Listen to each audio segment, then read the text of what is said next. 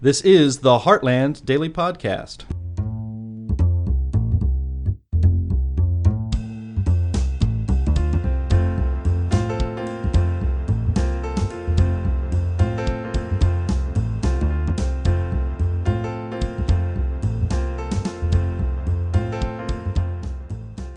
Hello, everyone, and welcome to the Heartland Daily Podcast. This is Anne Marie Schieber from Healthcare News. You know, everyone complains about medical bills, but one of the cost drivers is actually a policy by Medicare that pays hospitals more money than anyone else for a particular service. It's a huge incentive for hospitals to gobble up independent healthcare practices, which of course reduces competition, which drives up costs for everyone. I am happy to have on the podcast today a physician who sees this firsthand and recently wrote about it in Newsweek. He is the founder and CEO of the Prairie Spine and Pain Institute in Illinois, Dr. Richard Kube. Welcome. And I said your your last name correct, right? K U B E. Yes. Great. Correct. What, well, uh, Dr. Kube, you are an independent practice. Has any hospital offered to buy you out? No, I haven't had an offer such as that, but uh, I think they uh, are all fully aware of what my answer would be. I'm fiercely independent and plan to be, and would probably give the place the John Galt treatment on the way out before I turn it over to the uh, hospital syndicate, if you will. Yeah, I think a lot of patients agrees the best uh, healthcare experience they have is when they're dealing with a doctor without a hundred strings attached and without the bureaucracy so hats off to you. Why does Medicare pay hospitals more money to perform the same service you might? Well, I think probably it's a result of the way the hospitals negotiate for rates. Everybody kind of negotiates for rates. And I would certainly never suggest that the hospital lobby just kind of gets what they want. But, uh, you know, that aside, I would say they hospitals obviously are very big. There's a lot of infrastructure there, and they make the argument that well, they have all these services and et cetera that they must keep floating, and therefore they need to be paid more because there's all these additional services. And well, for certain types of ailments, certain types of entities uh, or disease processes, they may be more expensive, but there are also other ways that they are able to charge and collect money for those extra things. Uh, there really is no reasonable argument in my mind for why an office visit would cost more in a hospital setting than, say, in my private setting. And in fact, if the hospital did buy me, as we were talking about the previous question, and slap their sign on the front of my building, immediately the the not just the charge, but the actual reimbursement for an office visit would go up probably 60, 65% just for the sign on the door. And wow. that's kind of ridiculous. Yeah. Do you, can you give us some examples of these cost differences? Uh, I imagine you do quite a bit of imaging in your practice and um, maybe certain treatments. Are there cost differentials that you've noticed there? I think a lot of the cost differential comes, you know, the private sector, when you're working in a free market, those things can be quite different. And so imaging is a, is a good example. If I want to pay cash, let's say for an MRI or a scan of that nature in Peoria, I, I don't have an independent option. It must be one of the two major hospital systems, and I, I'm going to pay a couple thousand dollars for that. And a lot of times, insurance companies may or may not approve different MRIs. They may retroactively revoke an approval, and then you're stuck with a bill and so it's about two thousand bucks. I I know I can go to Bloomington, go to a location there, and get and for six hundred dollars get the exact same MRI, and that happens all the time. I know, like you know, we, it's hard for us to get our hands on EOB statements in my office a lot of times, but we've had that opportunity. We do provide cash service and bundled service as an example. And on a, the average spine surgery that we perform, we save the self-funded, self-insured employers about $80,000 per surgery on average. And if you start looking at just simple groups, say something that's instrumented like a fusion or a disc replacement, now you're well into six figures. And so I know we had there's a gentleman as an example. He's a professor at a university. Uh, some it's good insurance plan, but if they would he have stayed locally, he'd have paid the hospital system about 150 some odd thousand dollars. I think he said, and I believe his bill with us is about 25,000 bucks, give or take. And so there's just an enormous amount of fluff, and that's not so so much the site of service differential, but it's just the amount of added cost that goes into keeping these these giant administrative superstructures in place, uh, billing efforts, you know, the, the amount of time you have to fight on the back end to actually get paid by these insurance carriers and, and whatnot. And so there's there's just numerous ways of excess spending, uh, these sort of side, you know, uh, monies that are passed between brokers and insurance companies and payers and et cetera. Uh, there's just a lot of fluff built in. Right. There, there's enormous cost shifting, and consumers get screwed from it. And, you know, I personally had a, a situation involving an orthopedic issue, actually, and I couldn't find my doctor retired, so I had to go to a hospital owned practice to get um, it was a cortisone shot. And they sent me a bill for $1900 and my direct primary care doctor ended up giving me the shot later on and charged me $20 i mean it's just incredible uh, the prices and you know i knew i was in trouble when i pulled up and they wanted to valet park my car and i thought gee this is so unnecessary and i know they're going to send me this in the bill and i just you know, it's really too bad. And, and I'll tell you another example where the hospitals have the advantage property taxes. So, in my community, the hospital owns a huge chunk of real estate where they operate practices. People go and get care. If you're an independent person, you're paying property taxes, but they're nonprofits and they don't have to do that. So, that's another advantage that they have. Um, so there are just so many examples where the big guys are rewarded and the little guys are squeezed out, and consumers end up um, being the victims here. Um, can you speak to well, how? I, I, go ahead. I was gonna. I was gonna add. The other thing is the economy of scale too. Correct. Yeah. So when the hospitals argue they have all these things to keep afloat, well, a, you know, I mean, some some will say, well, we're not not for profit, we're for profit. But so is Walmart, right? And so mm-hmm. if I want to go and buy Coke, you know, or Pepsi or whatever your cola of choice is, and say, you know, I'm going to go buy four cases of Coke and stock up at home, where are you going to pay more for that Coke? At the Shell station up the street or at Sam's Club or Walmart? Okay, now, I mean, everybody knows that if I'm going to go buy bulk and if, or if I want to buy product, I'm going to be able to get a better price at a Walmart or you know, the big box stores are going to have that ability because they, they have the advantage of economy of scale. The hospitals also should have that same opportunity. It's the only industry where when you go to the mass producer, you actually pay more. yeah. I mean, buy a pack of gum or a stick of gum, what costs more? Well, the stick of gum usually is going to cost more than the pack of gum or the case of gum when you're paying, looking at per stick price. But unlike those normal economic forces at the hospital, you're paying much, much more per stick if you buy a pallet of gum than if you bought a single stick from somebody down the street. Yeah, tough. sure. Sure. Can can you speak to how this has increased hospital consolidation and and and I get and maybe explain when there are fewer owners how this drives up costs overall?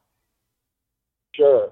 I, I think as far as the cost, it just stands to reason monopolies don't lower costs; they increase costs. And so, with these disparities, so unlike say, you know, I'm doing surgery, and there are a lot of these big ticket items, and you could argue different levels of service and care for different things of that nature. But a hospital visit, that's just evaluation and, management. You're in an exam room. Uh, and so for primary care, it's a big thing because when you consider what your overhead is as a primary care doctor, and a hospital can come in and basically, you know, pay you 80% of your gross earnings and still only and still be working at a at a 50% margin. Okay. you know, which honestly is spending as much money if you were having an 80% margin in your practice. You know, there's just so much extra money that they have there that they could, these primary care offices that are getting strangled because of all the enormous red tape, all the extra administrative stuff that Obamacare has kind of thrown into mm. the mix as well. That it, they it's hard for them to compete, and well, they can't compete when somebody down the road gets paid by law, more or less. I mean, rule more or less the same thing when it's CMS or Medicare. They're able to they're able to generate 60% more money on that. So the hospital can afford to make it extremely attractive for a primary care doctor to get off the hamster wheel, stop the struggle of private practice, and sell to the hospital. And so as soon as the hospital acquires that primary care doctor, they've done several things. One, they know that about for every dollar of primary care, there's $13 they will generate downstream from that primary care doctor. Oh, yeah. They also now know they control the referral base. And so I've seen it happen. I've been at the working end of that before, where referral bases were threatened. Uh, you do this, or we're not going to send you patients anymore. And so, very early in my career, I knew I had to control my own referral base. That's why I've been able to stay independent. But for the average person who hasn't, you know, worked on that for the last 10 to 15 years, they're pretty much stuck. And so now the the the orthopedic groups such as you're describing now they're working for the hospital too because if they can't get patients in the door they're kind of stuck as well and so you continue to have this consolidation. And when you do um, the price is definitely going to go up and quite honestly the value is going to go down because they no longer have to worry about the competition. You're a captivated audience. And so, I mean, think about it. You have to, something's going on with your landline and you're on the, you know, and this is years ago because everybody, I guess, has cell phones now, but how long do you sit on the phone with AT&T or pick your other favorite vendor? You're on hold for an hour sometimes. They know they've got you. You're the if you want a phone, you have to talk to them, yeah. and, and you're stuck. And this is the same thing that is occurring in medicine. Yeah. When when I can remember years ago when we had an independent imaging center in Peoria, I could get same week, sometimes same day MRIs all the time. It's a month now. Wow. It's wow. a month now after they were bought by the hospital. And now I actually send all my patients, uh, you know, 40 miles over to Bloomington because I could, they have an independent place and I can still get an MRI turned around within usually a few days there. I've had my own orthopedic work done, so so a couple of my kids, and you're able to get access to imaging in a timely manner. So that access really becomes an issue. And again, uh, if you have a captive audience, you're not having to spend time and money marketing. So acquis- new patient acquisition tends to be more expensive than repeat patient acquisition, but if you're the only option, you don't have to spend any money on new patient acquisition either. They just come there. Yeah. And so uh, they scale down the services. And so patients, yeah, patients see this firsthand with waits. The costs are a little different because they're sheltered from the costs. They usually have third party payers, and so maybe they don't see the huge cost differential uh, in the charges, but you can see again where they end up controlling the market, and um, you don't even have to be in Medicare to see how this consolidation can really hurt consumers. Um, what what has been Congress's history on what we call site neutral payments? So we didn't really talk about that term but I know that the Trump administration had worked quite a bit on this, and I don't know what the Biden administration's record has been. My guess is that walking it back. Um, but what do you think? Can you explain what that means and how that could have a positive impact on the market? Well, I think when we have price controls, which is more or less what CMS is, I, I'm not really aware of any economy and recorded history where price controls work for the long term uh, because there's always going to be some type of conflict of interest thrown in the middle of the, those making those decisions. And so I think at a minimum, you know, the more things that Congress can do to free the market and put the power in the consumer's hands, and for one, just start helping people to realize that they can and should act as consumers for their health care, much like we do for anything else. I mean, if I ship my kid by themselves into the, the soccer store with a credit card, that bill is going to look a heck of a lot different than if my wife or I are with them in that store. You know, there's no accountability on the patient's part for the cost. Uh, they're not concerned with it, and, and likewise, you know, simple things like, well, you know, there shouldn't there shouldn't be some magical rate because you have a certain sign on your door or you have a certain geographic footprint. That should not exist. And those are easy, quick things that everybody in Congress on both sides of the aisle should be able to get behind if they are serious at all to their voters about whether they're trying to do something with health care costs. But past that, again, there are other sort of disparities. Health savings accounts. Why can't we allow those the same kind of tax benefits if you're using them for, say, direct primary care? Otherwise, right now we're invested in sick care rather than health care. Right. Uh, about we we only spend about five percent of our healthcare dollars on primary care. Europe spends thirteen percent, and so if you keep people healthier and you're dealing with disease prevention, know, we have out of control diabetes everywhere. Frankly, we have an overweight population too. The overweight issue that we have in the United States would be tolerated nowhere else in Europe. Yeah. Urgent care, ER visits, those go down substantially with a direct primary care model as well. And those visits, I mean, you want to talk about a real site of service disparity, go have a go ahead and have a simple visit in the ER. Now you're talking, you know, now, hundreds instead hundreds of the hundred dollar visit in my office to 180 at the hospital primary care office, now you're a thousand dollars.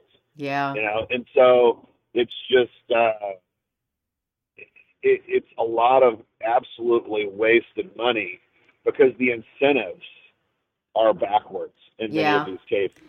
Well, it is crazy, and you're really you're really incentivized to get sick uh, because that's how you get your money out of your health insurance, rather than to spend it on um, you know things that can keep you from illness. And you know we've got a couple of really good bills in Congress. They probably won't get out of this session. But you know we've got the healthcare fairness for all by Representative Pete Sessions, and then Representative Chip Roy and Senator Ted Cruz have reintroduced legislation that will open the door on HSAs and allowing them to be spent on direct primary care and giving people more options so they can decide what is best for their health care, how they can stay out of the hospital and stay well. Um, how powerful, um, you know, we know that uh, one party keeps pushing government health care. But again, you know, Republicans too are susceptible to this. How powerful is the hospital lobby? And, um, you know, I, I imagine that they would fight site neutral payment, uh, site neutral payment policies to the Dickens. Um, can you speak to that? Uh, they are quite powerful, and just having worked in a in an arena, the uh, they are not the benevolent, omnibenevolent organizations that they might lead folks to believe. They are, at the end of the day, businesses, and uh, a lot of them can act pretty ruthlessly. I, you know, and so I, I would expect them to act as such if they see that type of scenario happening, because of course their model is based on a monopoly, more or less. It, it, and the site of service differential can kind of start unraveling the whole thing because uh, would that go through, it immediately cuts 60%, or well, no, more accurately, 30, uh, or, or rather 40% of the entire amount. I guess it just depends probably where you are and what the difference is, but probably on average, it would take 40% of their collections on primary care office visits and immediately cut them off. Wow. And so now all of a sudden their margin would shift and change drastically. And so they would no longer have that built in subsidy that allows them to go out and poach all of the private businesses Yeah. and and accumulate and acquire that. And that's and that's more or less what it is. It, it essentially acts as a subsidy for the hospital system to be able to uh, give them a competitive advantage to go out and hire hire all the help away. But if you eliminate that subsidy, and now they have to play on an even playing field with somebody like me or the direct primary care doctor, that changes that. And then, and then of course, if the subsidy no longer exists and they can't hold on to all these primary care doctors because of the financial dynamics, then you might start seeing more independent physicians, more direct primary physicians popping up, and those folks aren't mandated to send their patients to location X or Y or Z. I mean, I had to, I, I had to have an MRI for something last fall. I had to argue with multiple different people to be allowed to send to have my MRI done somewhere else other than the hospital. And they ultimately are like, well, you know, you can get it done there, but if we don't like the quality, we're going to make you repeat it here so we can read it and get what we need anyway. And I'm thinking, you know, they're they are to the point of threat. And and I'm, I mean, I'm I'm a subspecialist. I read hundreds and hundreds, probably thousands of MRIs a year. So I, I mean, I kind of know what I'm doing in the industry. And even for somebody like me who knows the kinds of questions to ask and how, and and going through that process, I flat out caught several people in lies. I mean, they are threatening and coercing people to have their images done where they want them to be done Yeah. and yeah. it's and it's and it's really inappropriate. And so when they're willing to do those kinds of things, I would expect them to throw as much weight and lobby dollars as they can and as they have available to push that way. And frankly, the insurance industry would be probably aligned with that as well because post Obamacare, you know, the insurance industry has a set margin, more or less, of what their profitability can and can't be. And so if you're if you're capped say 15 percent and I, ha- I ran a million bucks through my business last year okay i profited 150 thousand dollars. How does that number go up next year? The only way that number can go up next year is if i somehow process more than a million dollars and so i could do it with market share but you're just going to be trading one and two percent here or there with market share the only way for me to make a meaningful difference in the actual uh, value, you know, flat value of that number, not a relative value, but the actual value of that profit number, is I've got to make it more expensive. I've got to hire more administrative or do something to create more overhead. Uh, I've got to make the healthcare itself more expensive that we're paying for. I've got to drive up the cost so that next year I've got $1.5 million sitting there and so now my profit went up to two hundred and twenty-five thousand dollars this year from the one fifty. That's so again, you again have the incentives backwards that are are rewarding costs to go up rather than down, and a lot of that is because the prices are set from the top down instead of the bottom up. If you go to the average hospital and ask them, well, how do you come up with that price?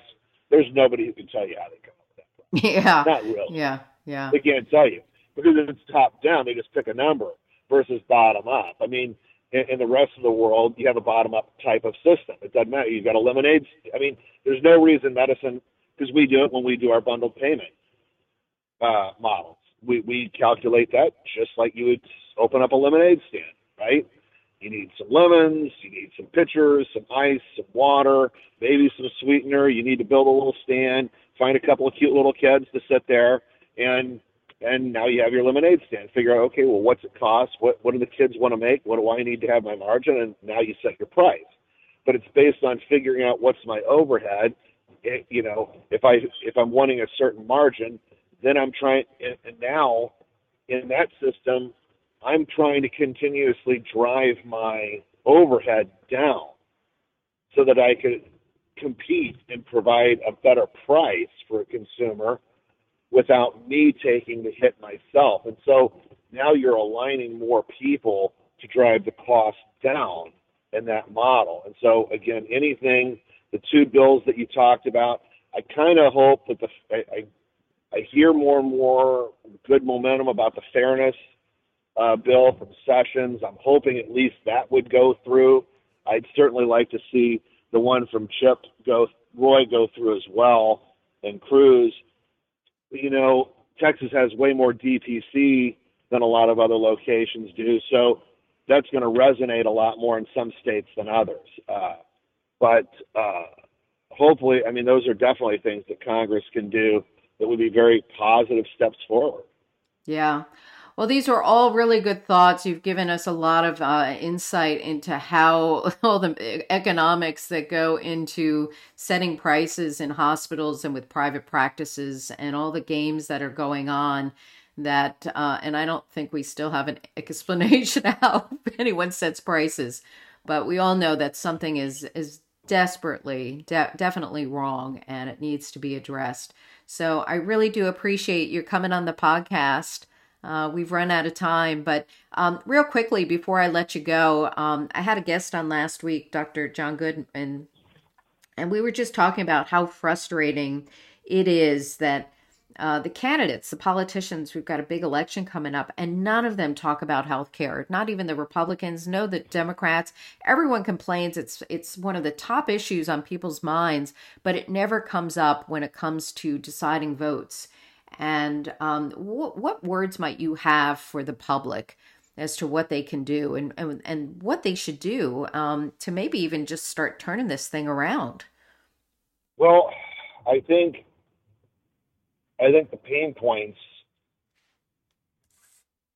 have to start being felt uh, more consistently across the board. I, I think, like a lot of things, people need to do less complaining and more doing. And I think healthcare, unfortunately, is this giant black box for a lot of people. And you get a lot of conflicting views, opinions, and otherwise on how to fix this or how to fix that. You know, and at the end of the day, it's hard to know who's getting paid what, how they're getting paid, and and and so without a lot of that knowledge, nobody really knows often what questions to even ask.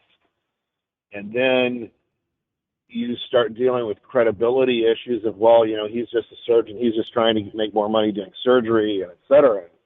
And it's like, well, I mean, I'm not going to tell you that I'm the only guy in the world who doesn't want to make more money. I think everybody does.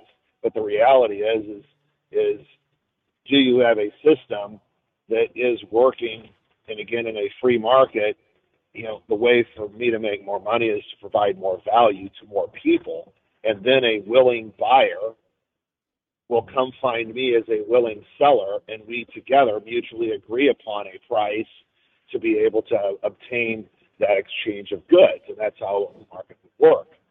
And I think if people would engage on that level and really start asking those questions, but I think right now you have a a, really negative super stew of hospital lobby, insurance lobby, lack of awareness.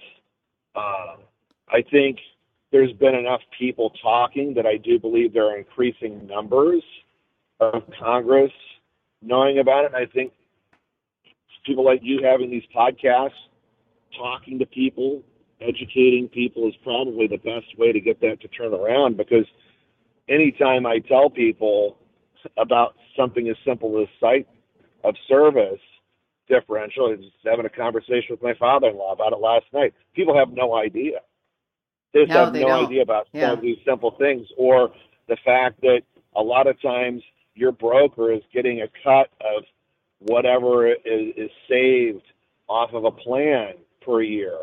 Uh, and same thing maybe with the, with the carrier. And so there again, there's no incentive. It's like, well, your rate went up 20% this year. I was able to talk it down 10. You know, and everybody's high fiving the guy on that. meanwhile, it's like, well, why did it have to go up at all? I'm not getting any more service. Yeah. But meanwhile, the broker may be pocketing ten, Yeah, you know, right. half of that savings. Yeah, that's a whole nother topic. But again, it, it all comes back to the third party payer. That people are isolated from the costs and the true market forces, right. uh, and and it's it's just a mess. So, Dr. Kube, we've run out of time. I thank you so much again for coming on the podcast. I think this is going to be very you for informative for a lot of people. Uh, Dr. Kube is the CEO and founder of Prairie Spine and Pain Institute in Illinois, and I will include a link to his Newsweek op ed calling for site neutrality payments in Medicare. And thank you, listeners, for tuning in. If you like this discussion, please give us a thumbs up, pass on the link, or become a regular subscriber to the Heartland Daily podcast because it does help get the free market message out. Thank you for tuning in. This is Anne Marie Schieber.